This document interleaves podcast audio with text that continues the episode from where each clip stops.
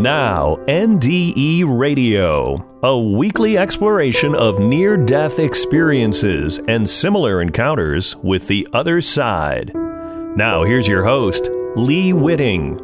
Welcome to NDE Radio with Lee Witting. Whether you're listening on TalkZone, by podcast, through the archives of our ad free shows on our YouTube channel, or connected through the incredible content of our Facebook page.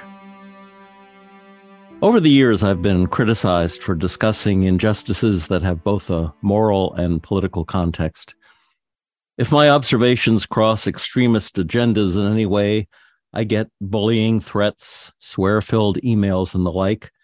Stick to the NDEs and leave the effing politics out of it, is basically what I'm told. The problem is, all of life, including politics, has a spiritual component that NDEs are designed to inform. So now seems like a good time to bring the God given spiritual insights of NDEs to the delivery table.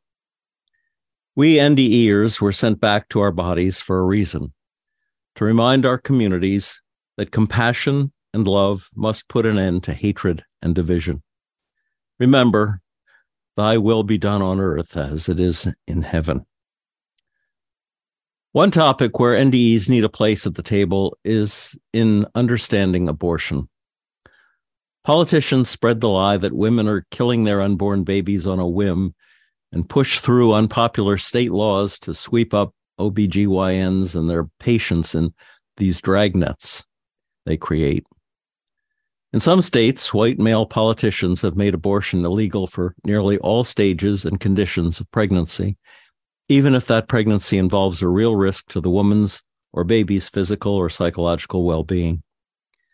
Examples that would normally warrant an abortion include ectopic fertilization, severe birth defects in the fetus, and pregnancies caused by rape, incest, and some other devastating family situations. Why in the world would we force a pregnant woman facing an unbearable pregnancy to deliver a damaged or damaging child? Answers to that question range from cruel to absurd, as do the punishments demanded by these cruel and absurd state laws. Abort a fetus, they threaten, and doctor and patient will go to jail. Never mind, the doctor was doing what was medically necessary under the circumstances, and the mother was going through the difficult procedure for completely understandable reasons, including miscarriage, infection, deformed fetus, pregnancy from rape or incest or both and much of this undeserved cruelty is inflicted on young, even preteen girls raped by family members. And then there's the fetus being removed. Perhaps it has already died. After all, about 26% of pregnancies end in miscarriage, God's own abortions, and babies can die in utero right up until they are due to be delivered. Both circumstances can result in depression and mourning and can frequently happen to a mom who really wanted that child. Can you imagine postpartum depression times a 100? Why would politicians want to deepen a woman's suffering by insisting she can't get the D&C she needs following a miscarriage or forcing her to go through the painful process of vaginally delivering a dead fetus? As a hospital chaplain, I counseled a number of women who had to undergo that difficult process.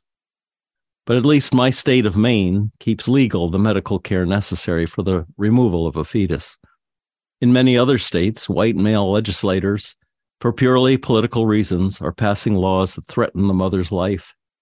Moreover, those same politicians want to make birth control illegal too, meaning more women will be trapped into unwanted pregnancies by careless or abusive men. How did we arrive at such a stupidly cruel situation?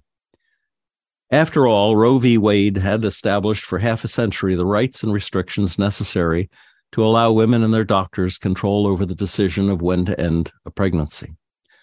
Elements that poison a woman's right to choose include male dominance, racism, flawed religious beliefs, a Catholic dominated Supreme Court, and highly emotional, politically driven social media. We could spend all day delineating the details on, on that list, but let me give just three examples. One, male dominance. Historically, a man legally owned his wife, and especially the fetus she carried. The Bible's Old Testament describes how, when a man suspected the fetus was not his, could have it aborted by the Hebrew priest. The abortion procedure is even spelled out in the book of Numbers. Two, racism. Remember all those starving, dying children you see in World Hunger TV ads? If the world needs more babies, there they are. Just feed and clothe and heal and educate and love them. Except for that one problem for the racists, those babies are often brown or black. Number three, corrupted religion. The Bible tells us, and Jews and most Christians used to believe, that the soul enters the body when the baby gets born and takes its first breath. Now, for political reasons, a weird, non theological notion is assumed that the soul is handcuffed to the egg and sperm at the moment of conception. This has been decreed not by theologians with spiritual understanding, but by politicians with a misogynist agenda. So, when does a zygote, later a fetus, finally a baby, at last become an independent human?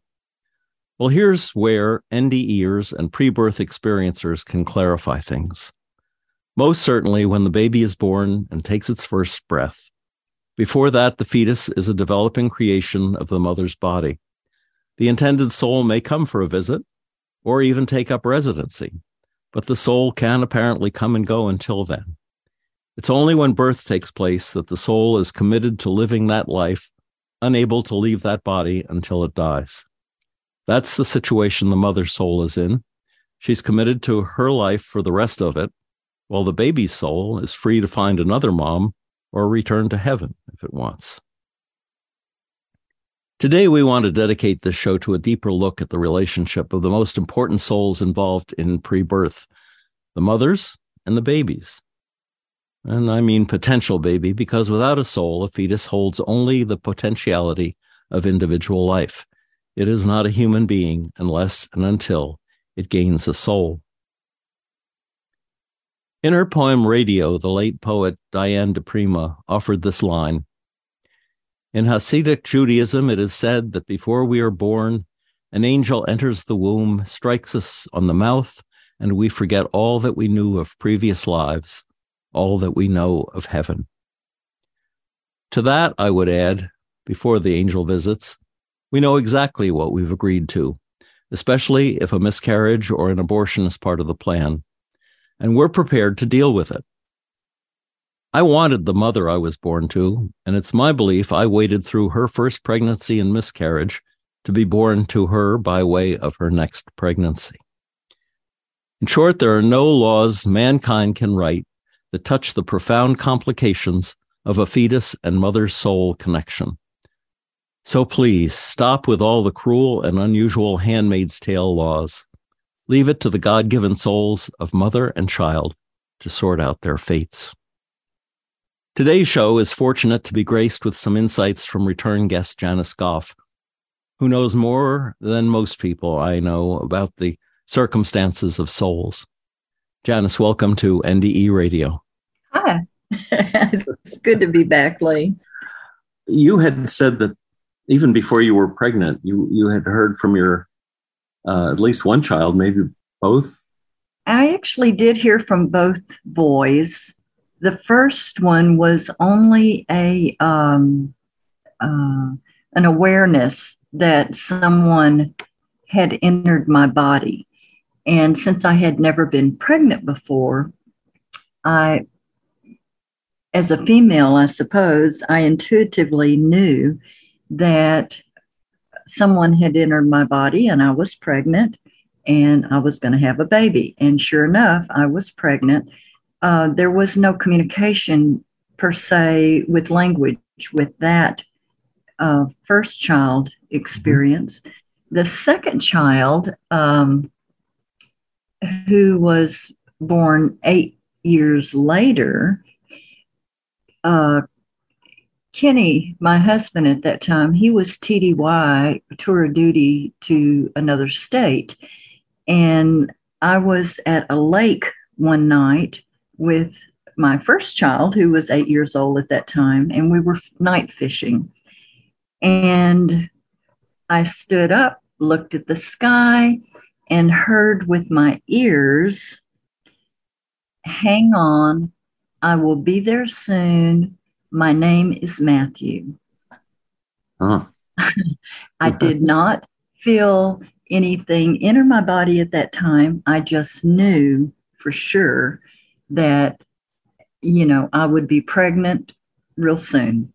So as soon as Kenny came back from, you know, California, um, definitely was pregnant, and I knew that his name was Matthew, and it was going to be a little boy.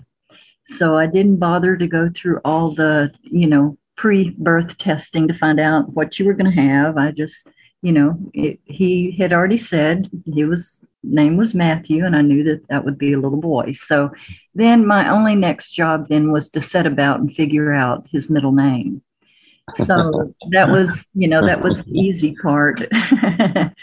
now, And- did did when when he spoke to you, did he seem like a, a little child, or did he seem like a mature being? the voice was not in baby talk. It was more like um, a mature person. I, I, I guess now thinking back on that, I would say like teenage years, real clear, real audible, just a very mature voice. I- Mature is a good word for that, Lee. Because uh, I think some people envision like little baby souls getting into little baby bodies, and it's these are mature beings. These are Yeah, yeah, Yeah. yeah, they are. yeah, Yeah. and maybe lived past lives, have had experience being alive. Exactly. And I have since learned, um, I've only shared that with a few people. Um, some were, you know, kind of astounded at that. They weren't, they were not aware that that process happens, that, um, you know, basically the spirit can enter the body before you're pregnant, uh, as it did with my first child. Um, that was, and I'm saying that enter the body before you even had sex to get pregnant. So um, people, you know, weren't aware that that process happens. Uh, but since then, I've visited with um, several people, and some that you've actually interviewed. One was uh, Robin Lensong, and she said, You know, I hear this a lot. This happens to a lot of people. So she has sort of a track record of this experience that these spirits who are coming to earth actually do inform us some way or another, either verbally, audibly, or physically, we feel that before we even become pregnant to have them, um, you know, birthed within our body. So uh, that was amazing to me to know that there are a lot of people out there that has this experience. So that soul can see the future, basically. Well, that's one way of putting it, Lee. At least as far as the pregnancy goes, they must. At least as far as the plan goes, right? It, it, there appears to be a plan. I hadn't quite thought about it in that frame of thinking where, you know, we do plan ahead.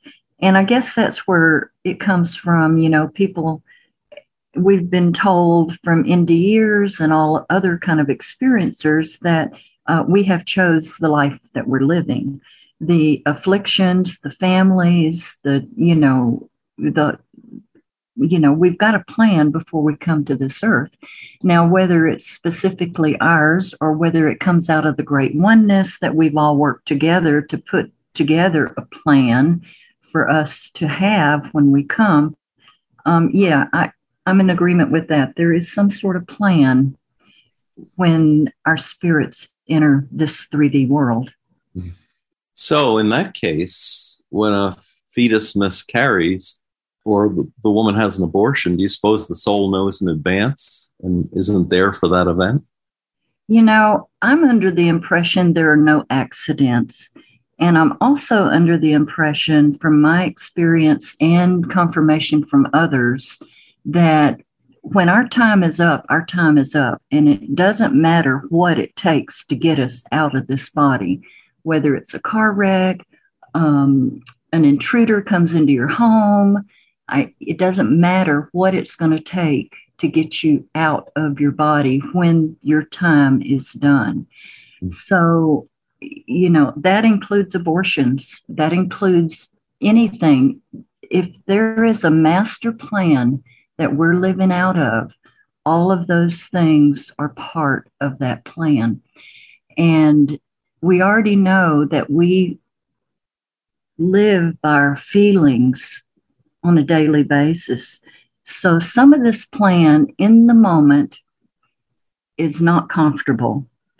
Mm. It can feel, you know, the event can feel evil to us. It can feel stressful. We can have anxiety. We can lose our mind and literally go mental with things. Um, it's not neat and tidy. But if we really focused on the fact that this is part of our plan of our journey, maybe we would have enough strength to facilitate and you know maneuver through the event to not lose our mind, to not go overboard on anger, fear, retaliation, you know, all of those kind of things. Oftentimes, when people have had like terrible accidents, car accidents, they find that they've left their body before the accident, just before the accident. In other words, I interviewed a woman just a couple weeks ago who uh, was hit by a bus, run over by a bus, but she didn't feel that because she was already out of her body before, mm-hmm. just before the accident occurred. So I imagine that, I mean, if a soul knows in advance, and if this is part of the agreement, then I would think they would not be there for the actual event. They would they would either not be there at all or they would leave quickly before it before it really happened. You know, I think it's real important to look at languagely. You know, the word accident came out of the insurance system. Uh-huh. And because of that, we have imposed that word on so many things in our life. So if being hit by the bus and leaving her body and having an ND experience was part of her journey, that is not an accident per the insurance definition of accident. So, mm-hmm. what else could we call it? Um, it's it's an event in our journey here on this earth, and I think we really need to watch our language and how it imposes on us definitions for what happens in our life because we follow those definitions with our feelings. And that's where we end up being angry or um, distraught or you you know the whole that i mean there's a whole gamut of stuff that follows that word accident and what that means for us right. um, i do remember a, a great uncle one time fell down these stairs. Now, he was quite an interesting character, and he was down south. So, down south, you know, we we kind of lived in a, a different type of system box and belief systems that could, you know, it, it was different. Um, but when he got to the bottom of the stairs, he got up, he leaned up on his elbow and he said, Well, I am so glad that's over with. and and I I remember that my whole life and I'm like, you know, he recognized even unconsciously that there was some part of a plan here. Right. and I'm glad that event is over.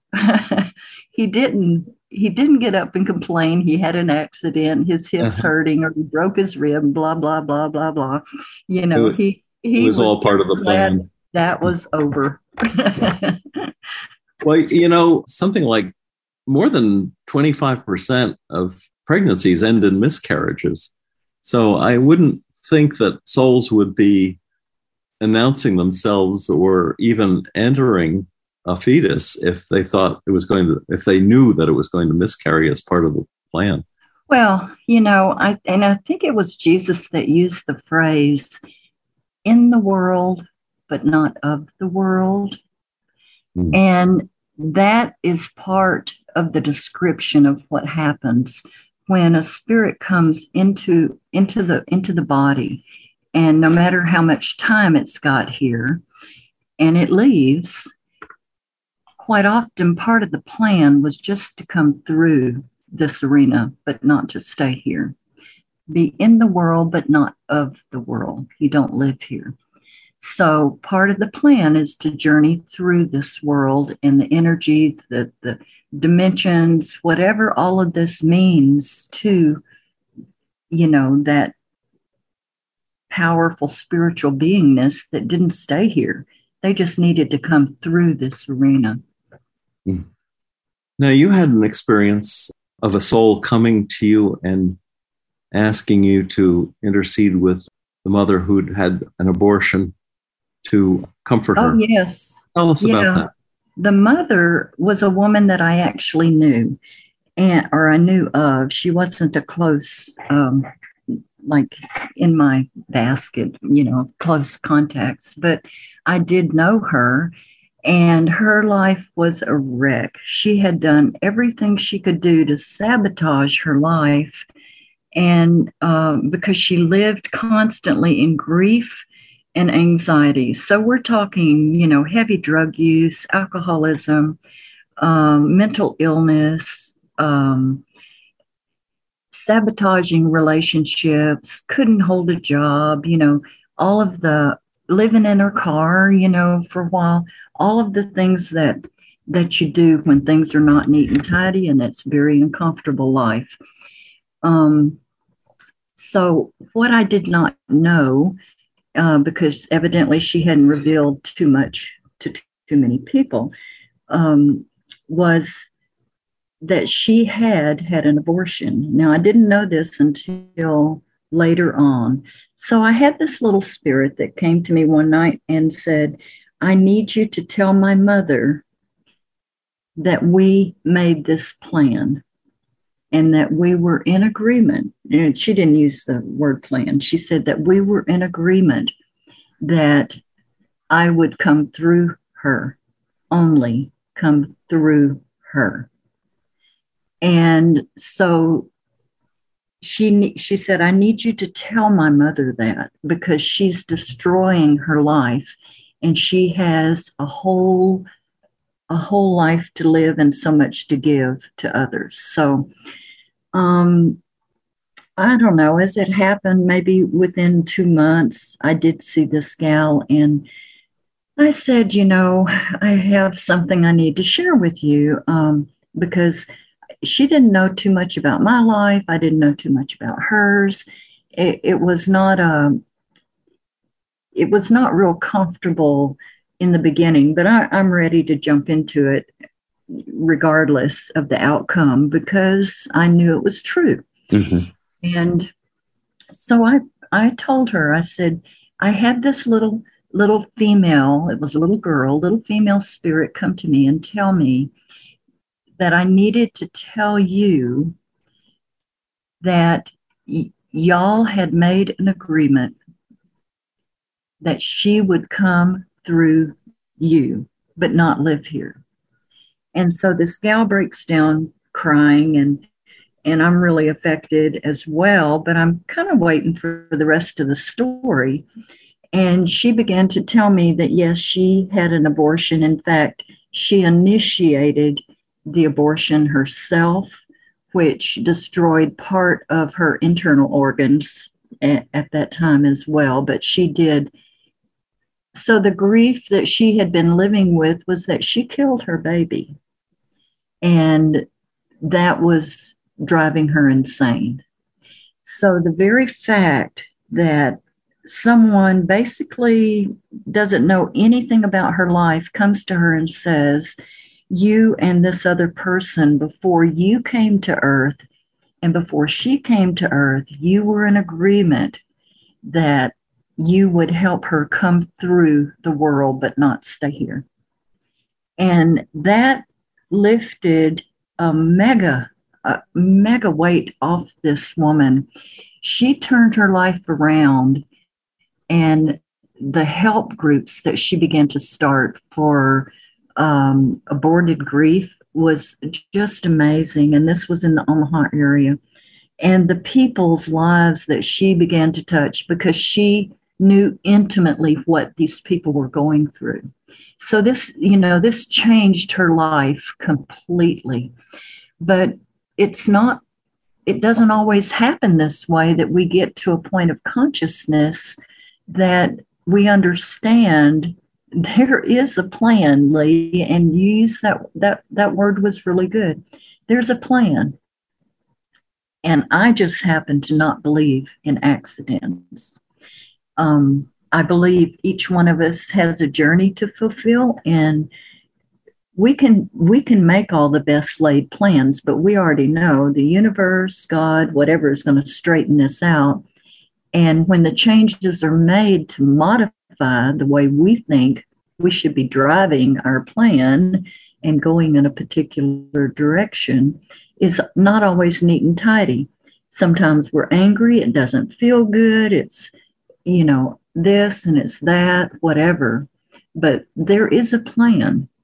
And if you believe in that word accident and you disconnect it from the insurance definition and make it your own, I think you're going to constantly live in confusion about your own journey. Mm. Wow, that's a powerful story. Well, thank you, Janice. I, I wanted to get your input on this. Let me ask you one other thing. I um, I've always wanted to talk about on the show that you witnessed. I think an Indian ritual that restored a child's had a disability. Yeah, a child's mind. That was amazing. I, I'll oh. never ever ever forget this.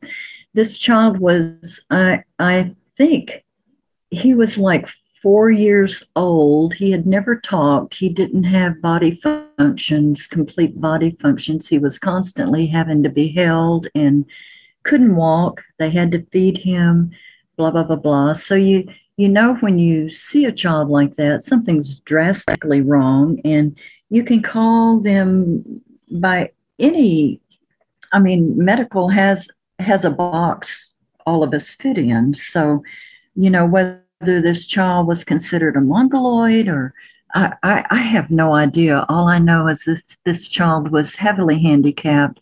You looked into the into the little boy's eyes. There was no one home. It was uh, the eyes were there, staring out, but totally vacant.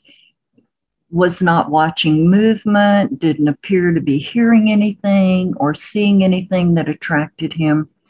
And, you know, going on four years old, we've got this generally a real active child, regardless of what disability they've got.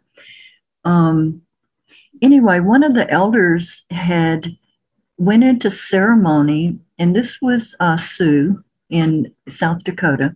One mm-hmm. of the elders had went into ceremony on behalf of this child, and he fasted and prayed and went into the sweat lodges and brought other elders in um, because they, this particular elder and a medicine man knew that this little boy held a miraculous spirit that was going to that could do some amazing things for their people.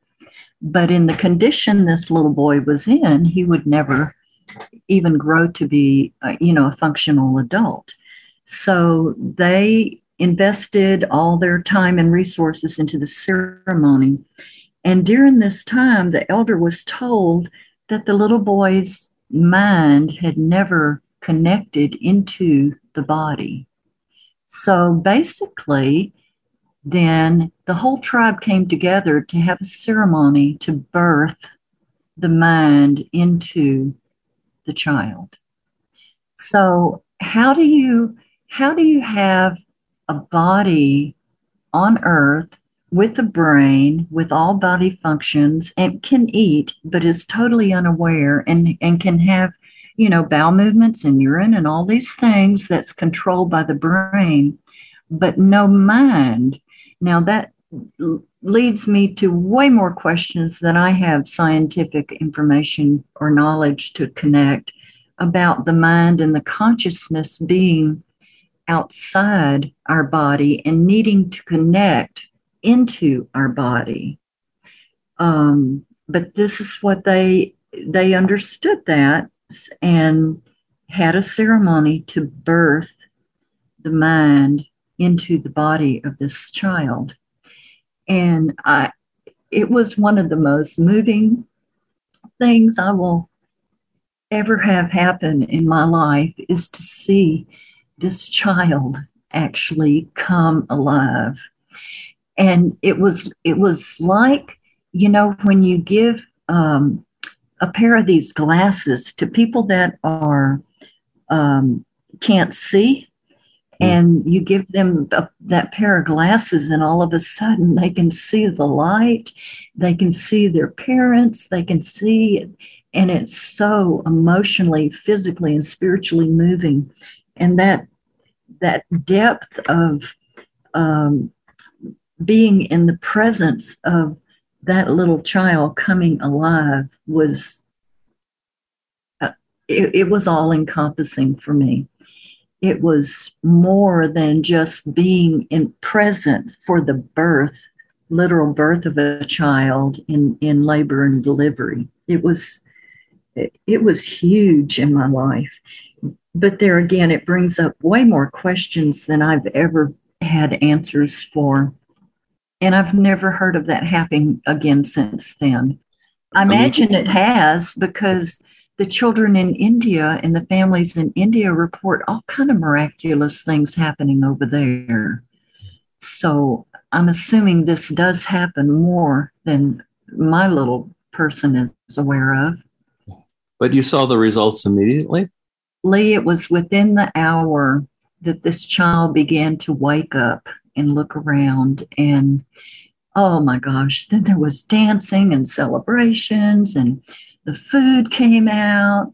And by then the little boy's running around touching people and l- raising his arms up to be hugged and held but different because before he had to be hugged and held as a lifeless little person yeah it was it was just and then, you know, at, at four years old, now you've got to learn about your world and how to respond in your world. So he had missed a lot of social education just by being present with a family. So, you know, the tribe did come together to help this family actually raise the little boy in his body. And he did go on to be um, a real powerful medicine man and ceremony. So he was connected in a way that we don't understand. If you don't have your mind and consciousness in your body, you're still connected to spirit and all the great oneness. So, what are you getting? I don't know. I just know that he became a very powerful spiritual medicine man mm. at, at a young age. By teenager, he was teaching people and had totally thrown himself into learning about the earth and sh- letting the earth teach him how to heal afflictions within his own people. Yeah, it's quite a story, Lee. It is. Well, Janice, thank you so much for uh, telling us that and uh, especially the story about the soul that came and said, well, this was all a part of the plan to begin with. Thanks. Oh. Thanks. Thanks for being on the show. You're so welcome. It's always just awesome to get to share these things. And I love listening to everyone else that comes on your show and has all these amazing things to share. It's we have so much to learn from each other if, if we have the medium to do that. And you you are supplying, you know, a very powerful media for, for us to all hear each other's experiences. And I thank you for that. My thanks to Janice Goff for sharing some of her personal experiences with us, and thanks to you for listening. If you'd like to hear this show again or any of our more than 500 archived, ad free NDE interviews, go to TalkZone's NDE radio site and hit the past shows button, or go to our YouTube channel, NDE Radio with Lee Witting, where you can subscribe to and comment on the complete NDE radio library. And be sure to check out our NDE Radio Facebook page just search NDE Radio with Lee Witting on your Facebook app. And listen next Monday, 11 a.m. Eastern at Talk Zone for more NDE Radio. I'm your host, Lee Witting, saying thanks for listening.